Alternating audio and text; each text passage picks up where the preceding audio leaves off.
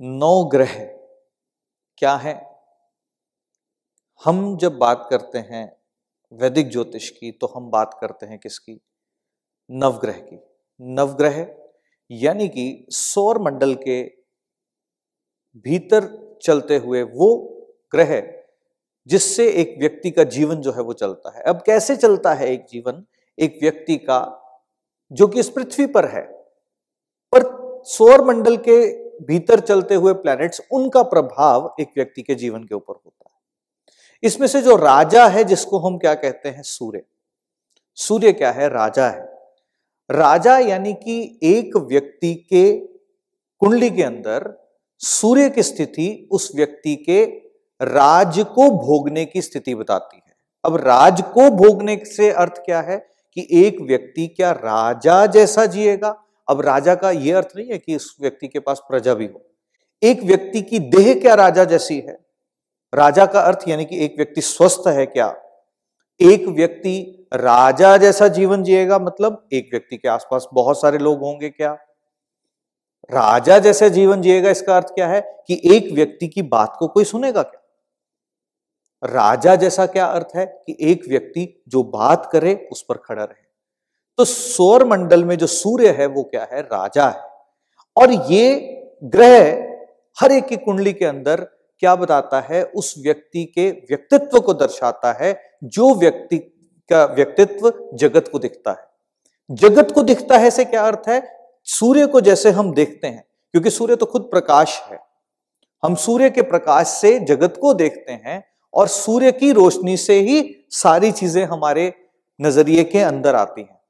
तो हम जैसे किसी व्यक्ति को देखते हैं, ये उस व्यक्ति की कुंडली में सूर्य की स्थिति बताती है। कुछ लोग ऐसे होते हैं जिनकी यशमान कीर्ति जीवन के अंदर बहुत ज़्यादा होती है, वो सूर्य की अच्छी अवस्था के कारण से होती है। कुछ लोग ऐसे होते हैं जिनकी अवस्था अच्छी नहीं होती, यानी कि उनकी गुडविल अच्छी नहीं होती, वो भी सूर्य की एक ऐसी सी स्टेट बनती है जिसके कारण से एक व्यक्ति की गुडविल पर उसका प्रभाव पड़ता है। दूसरा जो ग्रह तारामंडल के अंदर है, वो है चंद्र। चंद्र क्या है? चंद्र जैसे जैसे अपनी परिस्थितियाँ बदलता है, पृथ्वी के आसपास भ्रमण करते हुए, यानी कि पृथ्वी के आसपास घूमते हुए तो चंद्रमा की स्टेट कैसी नज़र आती है? कभी चंद्रमा कम हो रहा है और कभी बढ़ रहा है। जैसे ही चंद्रमा कम होता और बढ़ता चलता नज़र आता है ठीक वैसे ही एक व्यक्ति की ज़िंदगी में चीज़ें जो हैं वो घटित होती हैं। यानी कि ups and down in life जो होती हैं, वो कौन सा प्लेनेट बताता है? चंद्रमा बताता है। क्योंकि जैसे परिस्थितियाँ बदल रही हैं, व्यक्ति की ज़िंदगी में भी क्या होती हैं? परिस्थितियाँ बदलती हैं। आज आप एक हैप्पी स्टेट पे हैं तो कल एक समय ऐसा आता है जब या, जब आप लो फील करते हैं। फिर वो समय निकल जाता है, फिर आप हैप्पी फील करते हैं। तो चंद्रमा की स्थिति एक व्यक्ति के चार्ट के अंदर, एक कुंडली के अंदर उस व्यक्ति की मनोस्थिति बताती है कि ये व्यक्ति की मनोस्थिति इस पर्टिकुलर टाइम पर कैसे रहने वाली है। क्या ये व्यक्ति इस मनोस्थिति, इस पर्टिकुलर टाइम पर हैप्पी रहेगा? क्या इस व्यक्ति की मनोस्थिति इस समय पर अच्छी रहेगी या बुरी रहेगी? इसको हम चंद्र द्वारा जो है वो जानते हैं। और चंद्रमा क्या है? क्योंकि वो गति का कारक सबसे तेज भ्रमण करता है कुंडली के अंदर, बारह भावों के अंदर। तो चंद्रमा क्योंकि गति का कारक है, इसीलिए चंद्रमा कारक किसका भी है? आपके जीवन के अंदर पैसे के आगमन का। यानी कि पैसा जिसको चंचला कहा जाता है, वो पैसा कैसे आएगा आपके पास, ये चंद्रमा बताता है। तो जब भी कभी लोग कहते हैं कि पैसे नहीं आ रहे यहाँ पैसे अटक गए तो चंद्रमा की परिस्थितियाँ खराब होती। तीसरा ग्रह जो तारामंडल में आता है, जिसको हम कहते हैं बुध।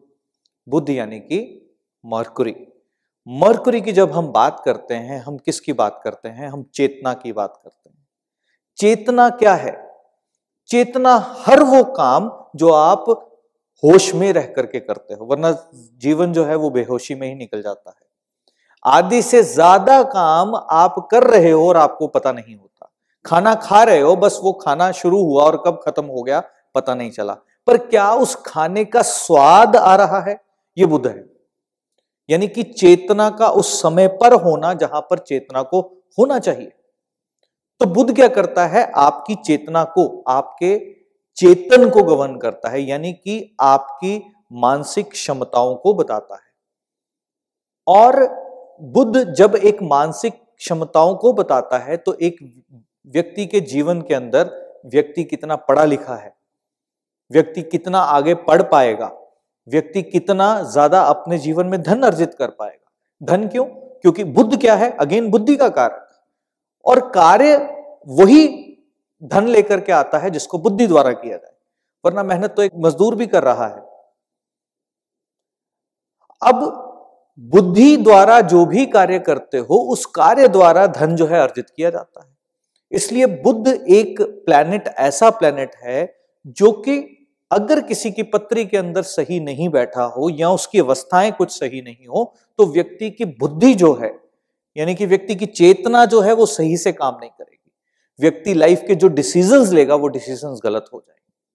तो बुद्ध बहुत ही एक मेजर रोल प्ले करता है। फिर एक प्लैनेट कौन सा आता है जिसको हम कहते हैं बृहस्पति?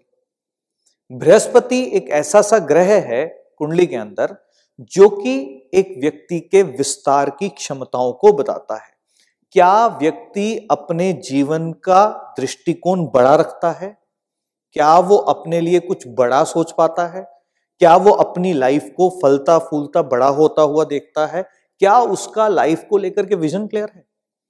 अगर एक व्यक्ति का अपनी लाइफ के प्रति विजन क्लियर है, वो व्यक्ति अपनी लाइफ को अच्छे से जानता है कि मेरे साथ आज से इतने साल बाद ऐसा घटित होना चाहिए। तो इसका मतलब क्या है कि उसका विजन ऑफ़ लाइफ जो है वो क्लियर है।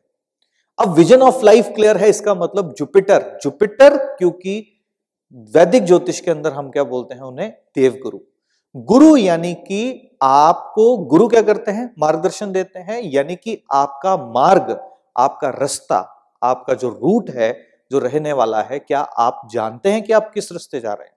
तो ये जुपिटर देता है। और जुपिटर क्या देता है? जुपिटर आपको ज़िंदगी के अंदर अबंडेंस देता है, आपको ग्रोथ ऑफ़ लाइफ देता है।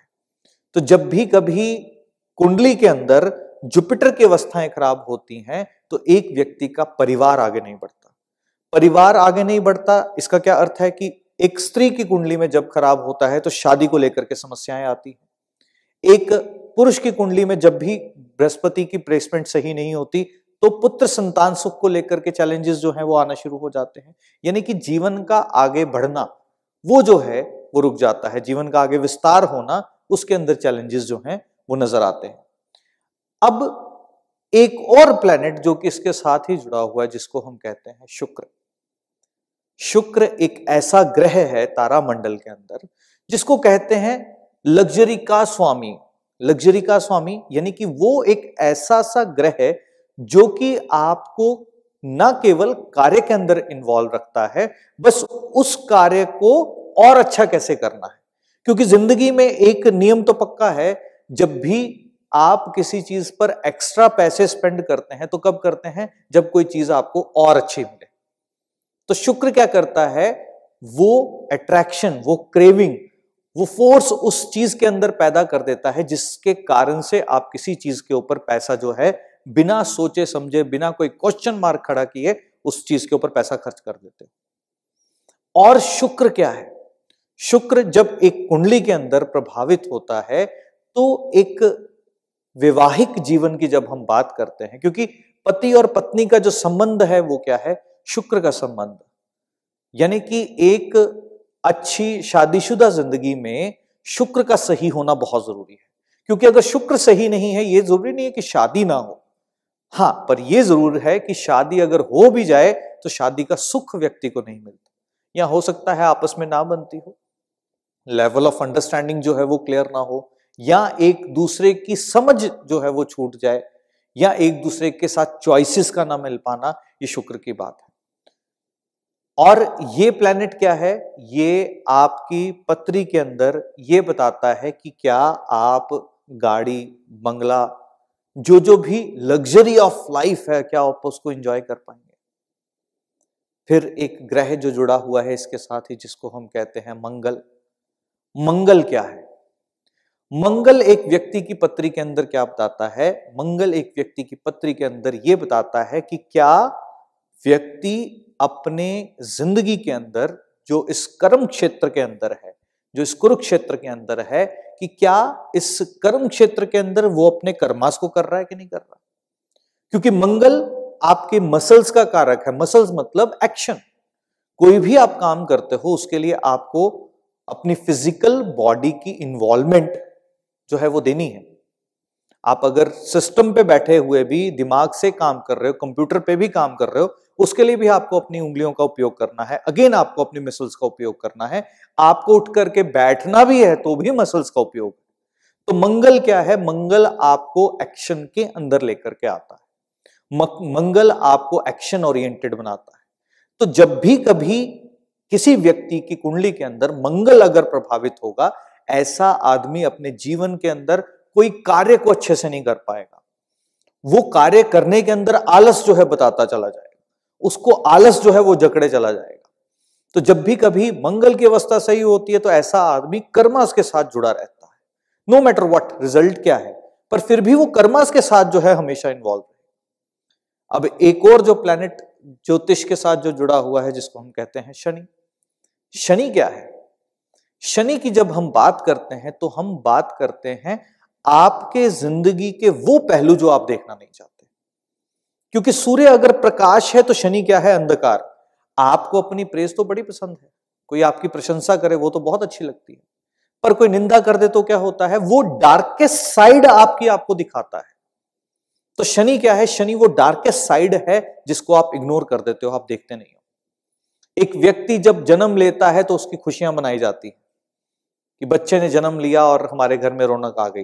पर जैसे जैसे ज़िंदगी आगे बढ़ती चली जाती है, एक व्यक्ति बचपन से उठ करके युवा अवस्था युवा अवस्था से वृद्ध अवस्था की ओर चला जाता है, जिसको हम क्या कहते हैं? शनि की अवस्था। यानी कि डार्केस्ट साइड वो जब आदमी कहता है कि यार बुढ़ापे से बुरा कुछ नहीं। क्या कहता है? क्योंकि पर है तो ज़िंदगी की हकीकत वो भी। तो शनि वो जो आपकी डार्केस्ट साइड शनि आपकी ज़िंदगी के अंदर वो है जिसको आप कहते हो, मैं बड़ी मेहनत कर रहा हूँ, पर फल नहीं मिल रहा। तो इसका मतलब क्या है? कहीं ना कहीं मेहनत करने में त्रुटि है। क्योंकि अगर मेहनत सही की हो तो सही डायरेक्शन के अंदर की हो, इसका क्या अर्थ है? आपने सूर्य के एनर्जीज को अच्छे से यूटिलाइज किया, बृहस्पति के एनर्जीज को अच्छे से यूटिलाइज किया। सही विजन के साथ सही डायरेक्शन में मेहनत की। पर शनि की मेहनत कौन सी मेहनत है? वो मेहनत जिसके पास कोई विजन नहीं है, जिसके पास कोई डायरेक्शन नहीं है, पर वो मेहनत किए जा रहा है। और फिर एंड रिज़ल्ट क्या कहते हैं कि हमें फल नहीं मिला? ये कैसा सा फल है? ये ऐसा सा फल है जो आप कर रहे हो, वही रिवॉर्ड आपको मिलना है, जिसको भगवान श्री कृष्ण भगवत गीता के अंदर कहते हैं कर्मण्यवादिकार फलेशु कदाचनम। तो क्या है ये? शनि वो कर्मास का फल है, जो भी कर्म आप कर रहे हो, उसका फल शनि आपको प्रदान करता है। जब ये कुंडली के अंदर सही होता है तो व्यक्ति न्यायप्रिय हो जाता है। व्यक्ति अपने ज़िंदगी के अंदर लोगों के साथ जुड़ता है तो कोई उद्देश्य नहीं होता। किसी के साथ भी जुड़ता है तो उसको किसी से कोई लालसा नहीं। सिर्फ़ वो अपने इन्वॉल्वमेंट यानी कि अपना योगदान देने के लिए किसी के साथ जुड़ता है। अब जो दो ग्रह जिनको वास्तविकता में ग्रह नहीं कहते, पर वास्तविकता में जानो तो सारी की सारी कुंडली, सारे की सारे ज्योतिष जो है आकर के राहु और केतु पर रुक जाती है। क्योंकि राहु और केतु क्या है? अंतर मन के दो विस्तार। चंद्रमा के आसपास बनते हुए वो दो बिंदु, जिस बिंदु पर आकर के व्यक्ति जिन ज़िंदगी में अटकता ही अटकता है। राहु यानी कि एक भ्रम, एक एल्यूजन ऑफ़ लाइफ और केतु क्या है? कुछ धारणाएँ। राहु वो जो आप सोचते हो कि मैंने ज़िंदगी के अंदर बहुत कुछ एक्वायर किया। मेरी गाड़ी है, मेरा बंगला है मेरे बीवी है, मेरे बच्चे हैं। ना और केतु क्या है? केतु कहता है, ये तेरा सिर्फ़ एक भ्रम है, तेरा कुछ भी नहीं है। केतु क्या है? धड़ का वो हिस्सा जिसके पास दिमाग नहीं है। और राहु क्या है? दिमाग का वो हिस्सा जिसके पास धड़ नहीं है। दिमाग के हिस्से से एक व्यक्ति क्या है? पूरी ज़िंदगी सोचता रहता है कि मैं इसे कैसे हासिल करूँ, मैं ये कैसे पाऊँ। पर केतु क्या कहता है? केतु कहता है कि, बाबा, तेरा कुछ भी नहीं। कुछ भी नहीं मतलब कुछ भी नहीं। इसलिए केतु किसको कहा गया? मोक्ष का कारक कहा गया। अब मोक्ष का कहने का क्या अर्थ है? जिस वक्त आप लाभ के सुख से परे हो जाते हो और हानि के दुख से परे हो जाते हो तो मोक्ष है। तो केतु क्या है? केतु वो मोक्ष है जो व्यक्ति अपने जीवन के अंदर प्राप्त करता है। और राहु और केतु क्या है? सर और धड़ जिसके बीच में आत्मा चल रही है। यानी कि जिस बाकी सात ग्रहों की बात करी, वो राहु और केतु के बीच में ही घूमते हुए हैं और कोई बाहर नहीं। तो ये नौ के नौ ग्रह जो कि सौर मंडल के अंदर, तारा मंडल के अंदर, एक व्यक्ति के जीवन के अंदर ऐसी हलचल करते हैं, व्यक्ति अपनी ज़िंदगी के अंदर उन राहों को ही चुनता है, जैसे से ग्रहों की स्थितियाँ होती हैं। और ज्योतिष को जानना, यानी कि उन ग्रहों की अवस्थाओं को जानना, अपने माइंडसेट्स को जानना और उनको जान करके ज़िंदगी के अंदर क्या वो ज़रूरी बदलाव है जो आपको करने चाहिए। कहाँ पर आकर के आप गलत हो? ज्योतिष वो विधा है जो विधा आपको गाइड करती है कि चेंज कहाँ रिक्वायर्ड है, बदलाव कहाँ ज़रूरी है। तो ज्योतिष को जान करके आप अपने ज़िंदगी के अंदर बदलाव जो है वो घटित करवा सकते